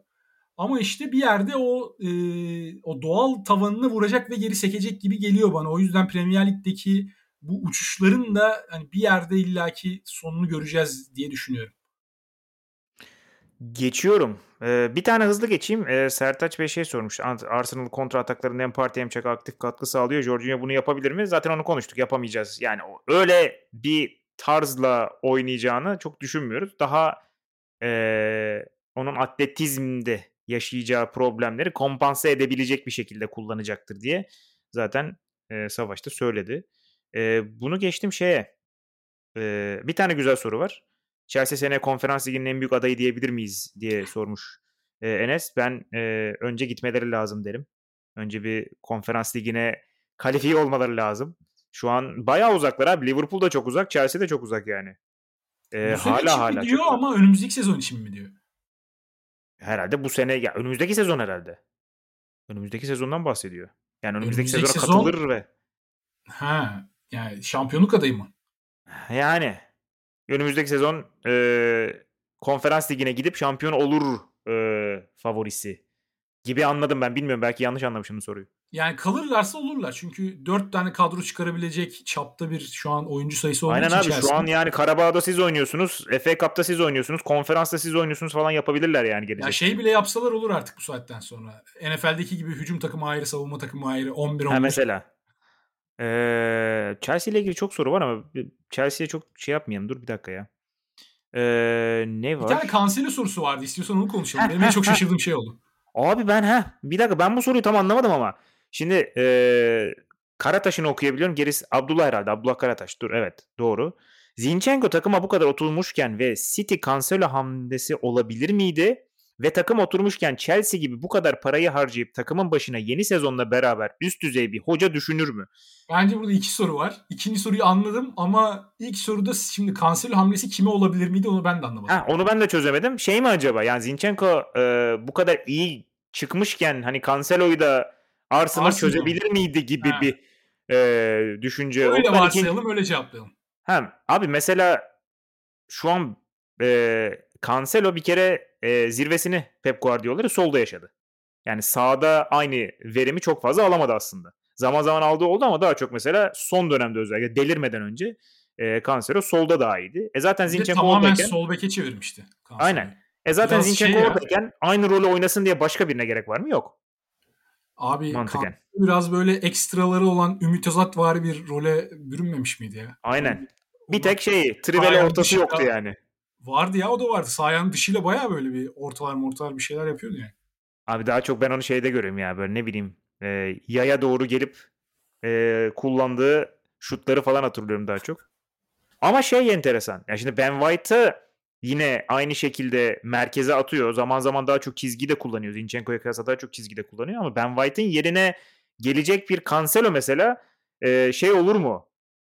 şu an aynı verimi verim özellikle defansif olarak mesela bu kadar verimli olur mu? Ee, öyle bir dörtlü hani Zinchenko, Gabriel, Saliba, Cancelo sahada hiç zannetmiyorum. Ya bir de Arsenal şimdi e, ya kağıt üstünde dörtlü savunma gibi görünüyor ama bu pratikte sahada şöyle bir şeye dönüşüyor. 3 savunma önünde iki tane ön libero Zinchenko artı e, Parti ve onların önünde dörtlü bir ofansif orta saha hattı. Soldan sağa işte Martinelli, Şaka, Odegaard ve Saka şeklinde. Önde bir tane santrafor. Yani bu sistemi Cancelo'yla oynayamazsın. Cancelo'dan ziyade mesela Kyle Walker'la oynarsın. Ben White'ın Aynen. bence şu an ikamesi Kyle Walker tarzı bir. Hani daha tabii atletik ve teknik özellikleri belki White'a göre daha limitli bir oyuncu Walker. Ama o rolü mesela üçlü savunma gibi oynadığında onu sağ stoperinin çok net oynayan bir oyuncu. Hem milli takımında hem City'de. O tarz bir oyuncu bence lazım oraya. Yani Tomiyasu'nun mesela kadroda olmasının sebeplerinden bir tanesi de o. Şu an Tomiyasu'yla belki beklediğini alamadı bu sene. Hem de sakatlıklardan sonra yerini White'a kaybetti. White de çok iyi oynamaya başlayınca kesemedi bir daha White'ı. Ama White Tomiyasu o açıdan çok benzer profilde oyuncular. İkisi de stoper kökenli aslında ama sağ bek de oynayabiliyorlar. Orada e, işin savunma tarafı da çok önemli. Özellikle solda Zinchenko varken yani Zinchenko tamamen bir ileriye gitme şeyine sahip, lisansına sahip ve e, o cezai ehliyeti yok yani savunma açısından Zinchenko'nun. Orada serbest bırakıyor. E, o yüzden sağ bekin hücum profilinin çok iyi, şey savunma profilinin e, çok büyük önemi var Arsenal sisteminde. Ha, şey bulursan tabii orada hem hücumu çok iyi yapabilecek hem de savunmada e, bu işleri yapabilecek birini bulursan o zaman tabii başımızın üstüne ama o tarz bir oyuncuyu da çok kolay kolay bulamıyorsun yani. Dünya bir de Ocak'ta da hiç bulamazsın değil. zaten yani. Ocak'ta tabii mümkün. Ki yani şu an White'ın da kadrodaki rolü düşünüldüğünde ben e, son böyle 2-3 oyuncudan biri olduğunu düşünüyorum White'ın yerine biri konması gereken. Bence de. Ya ki mesela bak burada şey de var. Ee, hem üçlüye dönüldüğündeki varlığı hem mesela ben hücumda bu kadar mahir olduğunu çok bilmiyordum. Yani ceza sahası çevresine geldiğinde e, hiç bocalayan bir oyuncu da değil aynı zamanda ki e, yani hem mesela çizgiye inip geriye çıkardığı toplar zaman zaman yaptığı ortalar falan e, ki içeriye girdiğinde de bu sezona kadar hiç oynamadığı bir şey büyük ihtimal. Inverted wingback benzeri bir şey hiç oynamamıştı. Onu da iyi kotardı. Bir de ben ekstra olarak şunu söyleyeyim. Ee, mesela sol tarafta Tierney'de de o yok. Zinchenko'da da o yok. Oraya doğru atılan e, uzun toplarda işte ne bileyim mesela Ivan Tony ile eşleşip de e, hem birebir de kafayı alabilecek ya da onu kovalayabilecek bir tane de beke ya sağda ya solda ihtiyaç var. Hani e, ikisi de aynı şekilde Zinchenko kanseri olamaz bence de şu anda. Tabii tabii ben de kesinlikle katılıyorum. Yani White bu arada e, Leeds'teki kiralık sezonunda mıydı? Orada sanıyorum üçlü sto- e, savunmanın sağında oynamıştı. Evet. Öyle bir oynamışlığı evet. var. Evet. E, ya ben White şeye çok benzetiyorum ya bu arada. E, Barcelona'nın bu Pep senesi 6 kupa aldığı sezon Abidal'in rolüne çok benzetiyorum. Ha, yani Zinchenko'da ters tarafta Daniel Vez'in işte hani çok şey değiller tabii aynı oyuncu değil ama görev olarak çok benzetiyorum. Doğru doğru. Doğru. Şeye de benziyor. Bu Kyle Walker'a da bayağı benziyor. Yani hani City'deki e, Walker ikamesi e, hakikaten White gibi duruyor. İkisi de aşağı yukarı e, aynı pozisyonlarda oynayabilen tip olarak da bayağı yukarıdan benzeyen oyuncular. Tam bir dakika önce soru gelmiş bu arada. Çağrı Ağaca'dan. E, Jorginho yerine bir tane daha adam akıllı tempolu orta saha indirsek daha iyi değil miydi? Ya tabii ki daha iyiydi de öyle bir şey olabilecek miydi? İşte ondan çok emin değilim. Yani ya denediler olmadı denediler olmadı. E, olmayınca da kimseyi almamak çok yararlı olmuyor diye düşündüler büyük ihtimalle ve e, Arteta'nın da zaten çok sevdiği yani profil olarak da anladığım kadarıyla oyun zekasını da çok sevdiği bir adama gittiler. Bence çok mantıksız değil hakikaten ya. Daha iyi olur muydu? Bunu bilemeyeceğiz. Bundan şikayet etmeli miyiz? Bence etmeli, etmeye gerek yok. Ben daha iyi olmayacağını düşünüyorum şahsen. Yani, yani. sebeplerini de açıkladım. Biraz açıklamaya çalıştım şu an o tarz bir oyuncuya gidip para verilseydi hani daha dinamik atlet bir oyuncuya yazın muhtemelen oraya yapılması gereken asıl kaliteyi ortaya koyacak transfer yapılamayacaktır. Rice gibi. Evet. Mesela. Bana da öyle geliyor. Bana da öyle geliyor. Ee, sorular bitti. Ben e, bir şey yapıp çıkalım derim. Şöyle bir herkesin yaptığı transferlere bakalım çıkalım derim. Evet genel ee, göz atalım ya. Bayağı transfer oldu çünkü. Chelsea, çok oldu abi. Chelsea çok konuştuk. Chelsea boş ver, bizi de boş ver. Ben mesela Aston Villa e, bir Alex Moreno e, çektiler sol beke. E, bir de e, Chicago'dan John Duran aldılar. Ben e, Alex Moreno'yu biliyorum ama John Duran'a hiç alakam yok. E, hiçbir fikrim yok. Çok da bence garip bir şey. Yani Danny Ings'i yollayıp ilk kez e, MLS dışına çıkan bir oyuncuya bayağı iyi bir para verdiler. Nasıl çıkar hiçbir fikrim yok. Alex Moreno en azından e, muhtemelen Emery'nin e, istediği, çözmek istediği bir e, oyuncuydu. E, yani Villa'daki bu şey problem. Yani Watkins biraz çözdü onu. E, farkındaysan. Hani e, skor üreten oyuncu e, durumunu biraz çözdü gibi. Ama yani bayağıdır da bir forvet arayışı var gibi. Ama Emery'nin sistemi tam Watkins'lik ya. Yani İngiliz'den komple vazgeçip artık Watkins'e dönmüş aynen. olmaların da onu söylüyor. Çünkü Villarreal'de de Emery mesela 4-4-2'ye döndüğünde ileride tamamen atletik kontrada iş yapabilecek oyuncu kovalıyordu. Aynen. Şimdi Villa'da elinde... Son 4-4-2'sinde hatta forvet oynatmadı. İki tane kanat forvet oynatıyordu direkt. Evet. Aynen aynen. Ee, şimdi Villa'da o, o işi yapacak oyuncular var elinde. E, Bailey var yanlış hatırlamıyorsam. Aynen. İşte Zaten Bailey Watkins çıkıyor. Ings var. Aynen. E, şimdi orta sahadan da gelen oralara girmeyi çok seven bir Jacob Ramsey de var. Hmm. O aslında ihtiyacını görüyor. O açıdan ben çok saçma bulmadım. Ben şeyi garip buldum ama. Elde zaten Fransız bir Alex Moreno varken e, Luka Digne. Hani şöyle çok gerek var mıydı Alex Moreno? Gerçi Digne de çok istikrarlı bir oyuncu değil ama yani Villa gibi bir takım için 13-14 milyon pound e, Moreno'ya gömmek bana biraz sorgulanabilir geldi. Yani e, şey bayağı aktifti ya. Yani Bournemouth çok aktifti. Onlar Abi Bournemouth Wonderkid çektiler ya. inanılmaz. Evet, harcadılar yani. Şeyi sana soracağım. E, Lorient'den gelen arkadaşı sen daha iyi bilirsin onu. Ya muazzam çocuk. Ya şöyle diyeyim. Ya Lorient'da zaten bu sezon e, iki tane adam dikkat çekiyordu. Biri Terem Murphy, biri bu. E, Dango bu arada bu sezona kadar böyle işte biraz B takım, zaman zaman A takım falan e, gitmiş gelmiş bir oyuncu. Hem sağda hem solda oynayabiliyor. Solda sol kanat forvet olarak çok yetenekli. Hem çizgiye inebiliyor hem merkeze çekiyor. E, aya yani özellikle hani çok e, atlet bir oyuncu için ayağı da bayağı güzel. E, dolayısıyla bayağı iyi çekmişler onu. Ben şeye daha çok şaşırdım valla. İlya Zabani'ye İlya Zabani'nin Bournemouth'a gitmesine daha çok şaşırdım. İşte Premier Lig'in buradaki çekim gücü herhalde. E, bu şey meselesini yani Bournemouth şeyi de almış olabilirdi bu arada. Zaniolo'yu da almış olabilirdi. E mesela. Bir de Zaniolo olayıyla alakalı komik durum şu. E, Milan yanlış bilmiyorsam böyle 17-18 milyon gibi bir şey çıkmış en son. Hı hı. Ve e, oyuncu ilk başta Milan'a gitmek istiyordu. Ama Bournemouth'un teklifi 30 milyon olunca Roma biz seni Bournemouth'a satacağız abi yani Milan'a göndermek istemiyoruz. E yani. Demiş. Zaniolo da biraz bekleyip böyle bir hafta falan geçti bu haber çıktıktan sonra. En son çıkan haber Bournemouth transferden vazgeçti çünkü zaten yeteri kadar para harcadık. E, Zaniolo artık seni istemiyoruz babacım. Yani geçti e, artık demişler ki Zaniolo da tam o sırada hani ikna olmuş Bournemouth'a gitmeye. Bournemouth vazgeçmiş transferden. Yani Zaniolo'yu da almış olabilirlerdi. Çok acayip. Yani e, Bournemouth'un Roma'dan e, oyuncu almaktan vazgeçmesi e, üzerine hakikaten bayağı bir şeyler yazar atletikliler diye düşünüyorum. Beni e, bakayım dur. Brentford zaten çok bir şey yapmadı. E, şey enteres. Everton zaten bir şey yapmadı. Everton nasıl bir şey yapmadı onu da anlamadım. Gerçi daha ne yapabilirler e, bu kadar berbat transferler sonrası. E, şey e, Palace iki tane orta saha çekti. Biri Ahamada diğeri Lokonga ki Ahamada e, yani Bundesliga severler hatırlar. E, hakikaten bayağı iyi bir yetenek. Tam şeye gitti. E, aynı Lokonga gibi e, sahibinden öğrenecek pozisyonu. Helal olsun.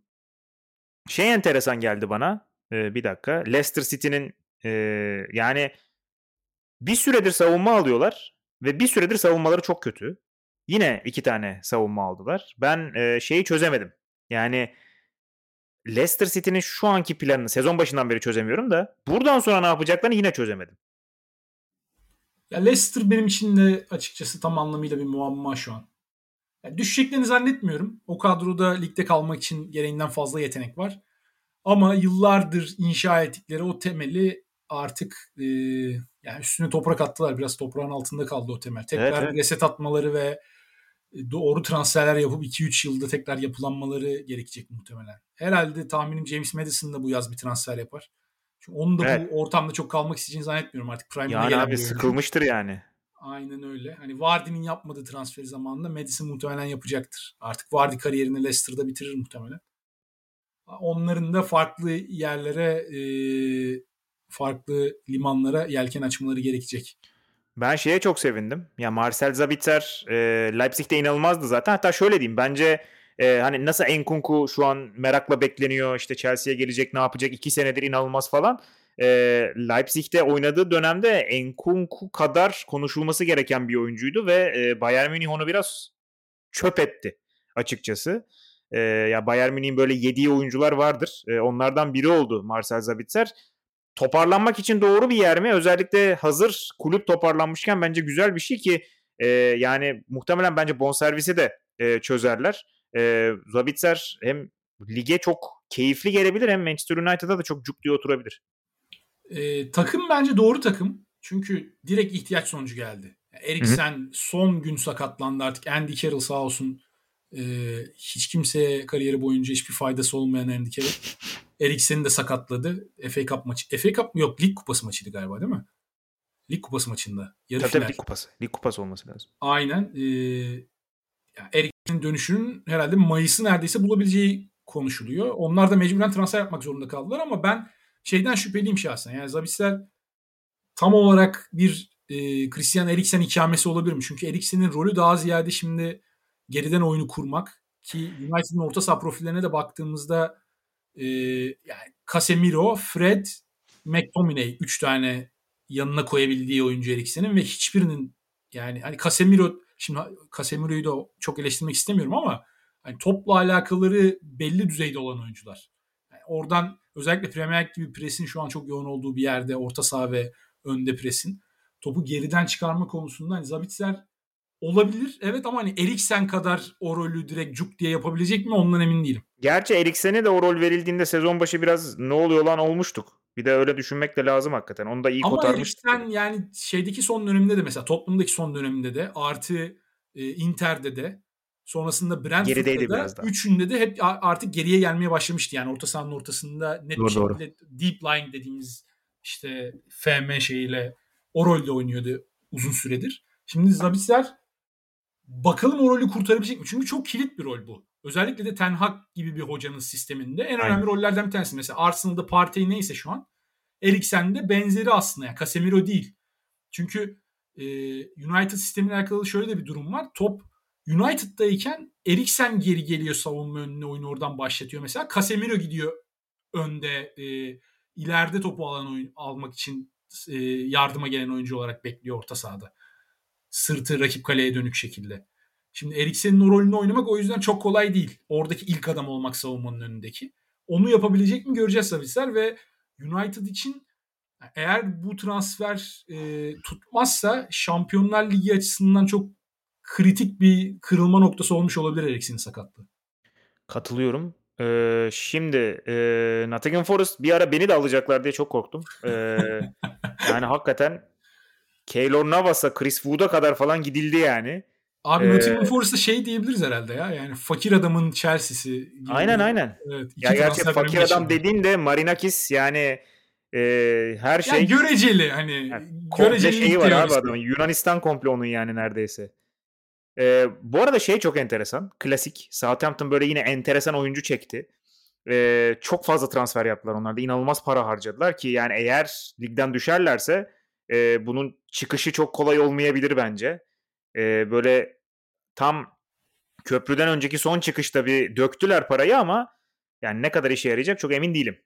Genç kadro Southampton ama. O yüzden ben satmakta çok zorlanacakları oyuncu olduğunu düşünüyorum. Evet. Maaşları evet. da çok yüksek oyuncular değil. Yani Everton gibi bir durum yok Southampton'da. O yüzden düşerlerse de satarlar. Ee, evet, benim evet. favori transferimi bu arada e, Southampton yaptı bu kış transfer Hangisi? döneminde. Orsic. Hah bravo. Ben de direkt şeyde e, Fantasy Premier League draft'ta aldım Mr. Orsic'i. Nasıl olsa forvet oynar diye ama sonra şey aldılar. Paulo Nacho'yu aldılar. Biraz korkuyorum. Abi Dünya Kupası'nda Hırvatistan Brezilya maçı sırasında yani bu hoca neden Orsic'e bu kadar takık ve en hmm. çok iş yapabileceği maçta Orsic'i neden oyuna almıyor diye tweet attıktan 5 dakika sonra Orsic girip golü yapmıştı. Ee, öncesinde de kendisine Tottenham ve Chelsea'ye çektirdiği ızdıraplardan ötürü bir e, şeyim var yani sıcaklığım var. O Çok yüzden iyi oyuncu. Orsic için Southampton'ı bir izleyeceğim. Umarım çok bir benzerini oyuncu. Emirates'te bize karşı yapmaz. Tek dileğim. Aa, aman aman diyeyim. Çünkü çok ee, tehlikeli yani kontrada çok tehlikeli adam. Abi bir de şutu da çok iyi. Yani her yerden şut çekebilen bir adam. Tottenham yine enteresan saçma sapan e, e, nasıl diyeyim yani Matt, yine bir sağ bekini 900. Atletico Madrid'e yolladı. beki. Aynen. E, iki oyuncusunu yolladı. Brian Gill'i tekrar kiraladılar. Pedro Porro, Arno Danjuma falan geldi. Yani ben hakikaten anlamakta çok güçlük çekiyorum bu takım artık. E, pek ne ne ne amaçla yapıldığını da çok çözemedim. Yani sürekli bir sağ bek geliyor, sürekli bir sağ bek gidiyor. Bir oyuncu alınıyor sonra oyuncu kiralık olarak yollanıyor sonra ne oluyor? Geçen gün şeye baktım. Harry Winks Sampdoria'daymış. Ne alakası var lan dedim. Yani neler oluyor abi bu kulüpte? Abi zor biraz anlamak zor gerçekten. Yani Premier Lig'deki bazı, bazı takımların bu kadar parayla hani bu kararları kime aldırdığını gerçekten sorguluyorsun yani dönemde. Çok acayip ya. Hakikaten çok acayip. Şeye e, Wolverhampton yine köprüden önceki son çıkıştakilerden bir tanesi. Onlar da garip transferler yaptılar. İşte bir Sarabya'sı, Lemina'sı falan. Lemina'ya mesela Lemina'nın Premier Lig'e tekrar üst düzey bir paraya transfer olduğu bir e, Ocak ayı geçirdik. Yani enteresan adam gitti Premier Lig'e iyi bir paraya. Türkiye'ye falan kiralandı. Sonra Fransa'ya döndü. Kendisini toparladı. Bir kez daha e, büyük paraya transfer oldu Mario Lemina. Hakikaten çok acayip. Evet ilginç bir kariyer yolu oldu gerçekten Lemina için. Bakalım bu sefer belki tutturur Wolves'ta. Gerçi yani abi Lopetegui ile de ben çok barışamıyorum. Tarzı bana çok yavan geliyor. Biraz sıkılıyorum. E, Wolves da 10 yıldır ya 10 yıldır demeyeyim de işte lige çıktıklarından beri bu e, Mendes projesi başladığından beri ligdeki en sıkıcı toplardan birini oynuyor her sene üst Evet, üste. evet, evet. Ve hani adamların oluşturduğu marka bu. Hoca değişiyor. İşte e, yok Nuno vardı. O da sıkıcı top oynatıyordu. Sonrasında kim geldi? En son kim vardı? Kovulmadan önce şey Lopetegui'den önce. Adını dakika unuttum ya. şimdi. Marco Silva diyesim geliyor da değil tabii. Yok yok Marco Silva. Direkt Portekizli'ye gitti kafa da. Evet abi niye aklıma gelmediyse. Dur bakayım ben onu bulurum sonra. Yine Portekizli biri var. Yani neyse işte. Yani sıkıcı top oynuyorlar abi. Ve ya bunu değiştirmek için herhangi bir şey yapmıyorlar. O bana garip. Bu arada şey de çok enteresan. Ee, onu da söyleyeyim. Yani e, takımın bu oluşturduğu hüviyetin tam tersinde topla oynamayı seven yani biz %80 topa sahip olalım bir tane pozisyon bulalım onu da gole çevirir 1-0 alırız diye oynayan e, yıllardır Lopetegui gitmeleri de bana çok enteresan geldi. Yani Lopetegui şu an muhtemelen topa sahip olamadığında işte maçı ne bileyim %34'te falan kapattığında kafasını duvarlara vuruyordur yani. Abi işte kadro belki bir tık uyumlu olabilir Lopetegui ile aslında ama gole giden bir yolları yok. Yani Bir de çok çok şeyin değişmesi güvenilir lazım bir, ya. güvenilir bir forvet oyuncusu yok. Yani yılda 10 artı gol atar Lage ya diyebileceğin- of be bulduk. Heh, evet şimdi benim de aklıma geldi sen söyleyince. Ya yılda 10 artı gol atar diyebileceğim bir tane oyuncu yok ve herhalde ligdeki bu, bu tip tek takım olabilir. Yani Aynen. diğer takımlara baktığında atıyorum düşme hattındaki mücadele ettikleri takımlara baktığında yani Everton'da bile mesela şimdi çok kötü sezon geçiriyor da Dominic Calvert-Lewin dersin ki hani bu 11-12 gol atar bu sene Tabii canım. dersin. Veya işte West Ham'a bakıyorsun onlar da kötüler. İşte Antonio bir 8-9 atar. Şimdi Ings'i de aldılar mesela üstüne. İşte Ings de atar 10 artı gol dersin. Ee, bakıyorum yani Bournemouth'ta bile abi diyebileceğin adamlar var yani. Solanke belki bir tık yapar dersin de Wolves'ta o profile yakın bir tane adam ya bir kişi bile yok. Abi o Wolves zaten geliyor bana. Şey de çok büyük fiyasko oldu bu arada. Onu da geri gönderdiler. Ya geri göndermediler de Benfica'ya kiralık gönderdiler. Ee, Gedeş. Ha, evet. E şey de skandal oldu. Fabio Silva da skandal oldu. Oradan oraya yolluyorlar. Oradan alıyorlar bir daha yolluyorlar falan. Gerçi 20 yaşında çocuk da ya olmuyor yani. İşte Silva biraz e, Hava Felix transferinin küçük çaplısı ya. Yani daha doğru düzgün bir de Silva daha da fenası aslında. Hiçbir şey göstermeden Abi doğru düzgün. Silva Tamamen herhalde daha oynamadan geldi Mendes'in ya. evet daha tamamen Mendes'in e, işleri bunlar. Artık orada Aynen. kara para mı atlıyor? yapıyor şey ya direkt yani öndeki domatesleri gösterip arkadan bir şeyler koydu çantaya yani çok belli. Aynen öyle. Kesinlikle. Te- bir de Ee, şey söyleyeceğim abi. Hı. Danny Ings e, West Ham Aston Villa'dan sonra West Ham'a geldi. Kariyerindeki 3. bordo mavi takım oldu. Ben artık Aynen. Trabzon'a bekliyorum 2 seneyi. Aynen. Ben de bu arada Danny Ings'le aynı durumdayım. Ben de Aston Villa ile West Ham'ı zaman zaman karıştırırım. Ee, o da muhtemelen bir süre neredeydim lan ben kimde oynuyorum falan diye böyle üstüne formaya bakıp söyleyecektir bunu. Ee, o, o açıdan hakikaten e, kolaylıklar diliyorum. Yalnız şey de acayip oldu. Ee, West Ham United'da iki tane e, veteran arkada bekleyen bir tane forvet. Forvet hattı hiç fena değil yani West Ham United'ın şu anda. Ama mesela hiçbiri yan yana oynatabileceğin adamlar değil. Yani Skamaka, Aynen, Antonio ve Ings üçünden birini seçmek zorundasın. Aynen aynen alakası yok ki hangisi de yedek. Aynen hangisi yedek beklese de sıkıntı olacak bu arada. Aynen yani Antonio tabii geçen senelerin çok uzandı. Geçen özellikle şey senesi muazzam oynamıştı. Bu Covid'de yarım kalan sezonda e, sonrası bayağı göze çarpan bir performansı vardı. Yani kariyerinde. E, bir de kariyerinde hiç böyle çift hanelere falan gelebilmiş bir adam değil. Evet. O ara ama bir 5-6 maç böyle üstte gol attı. Hatta fantezide de herkesin takımında vardı. Aynen, İnanılmaz aynen. bir dönemi vardı.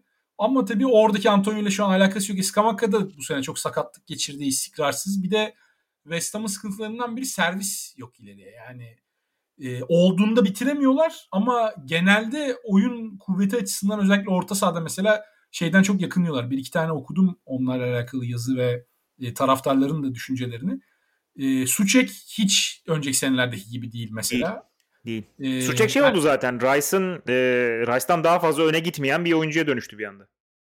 Evet evet mesela Suçek geçen senelerde sezon başına 1-2 sene üst üste böyle 4-5 gol sürekli yan toplarda var. Kornerlerde evet, evet. tehdit yaratıyor vesaire.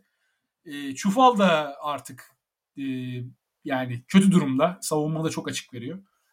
Bakalım yani düş, düşeceklerini zannetmiyorum ama önümüzdeki sezon onlara da bir reform lazım herhalde. Ya hocanın artık değişmesi lazım bence. Moyes oradaki kimyanın doldurdu.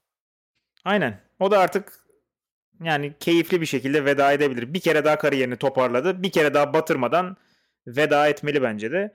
Bu arada kapatmadan benim bir tane dikkatimi çeken transfer var. Ee, şey e, çok konuşuluyordu bu çocuk. Özellikle işte ben Avustralya nasıl bir takım lan diye bakarken e, Katar öncesi. Bu Garan Cole şeyden gelen e, Central Coast'tan gelen e, Newcastle'a çocuk ki hemen kiralandı zaten. E, ileride çok acayip olabilir gibi duruyor. Ben ne okuduysam ne izlediysem öyle gözüküyor. E, bilmiyorum tabii öyle olur mu? E, Anthony Gordon tabii en çok konuşuldu Newcastle United transferlerinde ama Garan Cole de benim dikkatimi çekti. Anthony Gordon 45 milyon pound e, yani etmesine ne diyorsun peki? Yani Son edemez. alakalı. Ben ben şu ana kadar Newcastle United'ın yaptığı bütün transferleri çok böyle şey buluyordum. Helal olsun işte çok fazla saçmalamadan işte kimseye ederinden fazla para vermeden belli bir çekirdeği güderek falan transfer yapıyorlar diye düşünüyordum. Anthony Gordon da bence şey hani İngiliz çekirdeği, ada çekirdeği e, muhabbetinden e, bence gidilmiş bir oyuncu. Ama yani hakikaten ben Anthony Gordon'ın bir tane işte çok uzun süre 0-0 gidip sonra 1-0 kaybettikleri Liverpool maçı hariç böyle dikkat çekecek bir performansını hatırlamıyorum ki. Yani dikkat çekecek performansını hatırlamıyorum. Neredeyse 50 milyon verildi yani. Ben arkasındaki mantığı bu arada anlıyorum. Çünkü Anthony Gordon hani hücum tarafında çok böyle şu ana kadar bir şey göstermiş bir oyuncu değil. Ama tam Eddie Howe'ın seveceği ve şu anki Newcastle kimliğine de oturan mavi yaka kanat oyuncusu. Yani şeye çok şaşırmam mesela. Newcastle City deplasmanına gidiyor veya Arsenal'a geliyor. Sol kanatta sen Maximen'i değil. Abi ben bu maçta Anthony Gordon oynatacağım orada. Sabaha kadar sağ beki kovalayacak mesela. O tarz yani, bir evet. çok net yapacağını düşünüyorum Eddie Howe'ın. Ama abi yani 45 milyon pound eden oyuncunun da forvet oyuncusunun özellikle kariyerinde bir tane savunmaya çarpmadan giren golü falan olsun yani. Abi yani. Bu kadar da olmamalı ya. Şey gibi işte bu biraz da. Hani savunma yapan hücum muhabbeti bana şeye e, şeye benzetiyorum ben hafif. E, ayağı iyi olan kaleci muhabbetine benzetiyorum. o zaman yavaştan kapatalım. Ee, ki bayağı da uzun sürmüş ya. Helal olsun. Ee, lig olmadığı hafta e, transferlerle sizlerleydik. Ee, haftaya yokuz. Savaş'ın dediği gibi ama öteki haftaya bir konukla yine burada olacağız. Onu söyleyelim. E, şimdi söz veririz tutamayız ama bizden değil. Tutamazsak bizden değil onu söyleyeyim. E, bizi dinlediğiniz için teşekkür ederiz. İki hafta sonra görüşmek üzere. Görüşmek üzere. Hoşçakalın.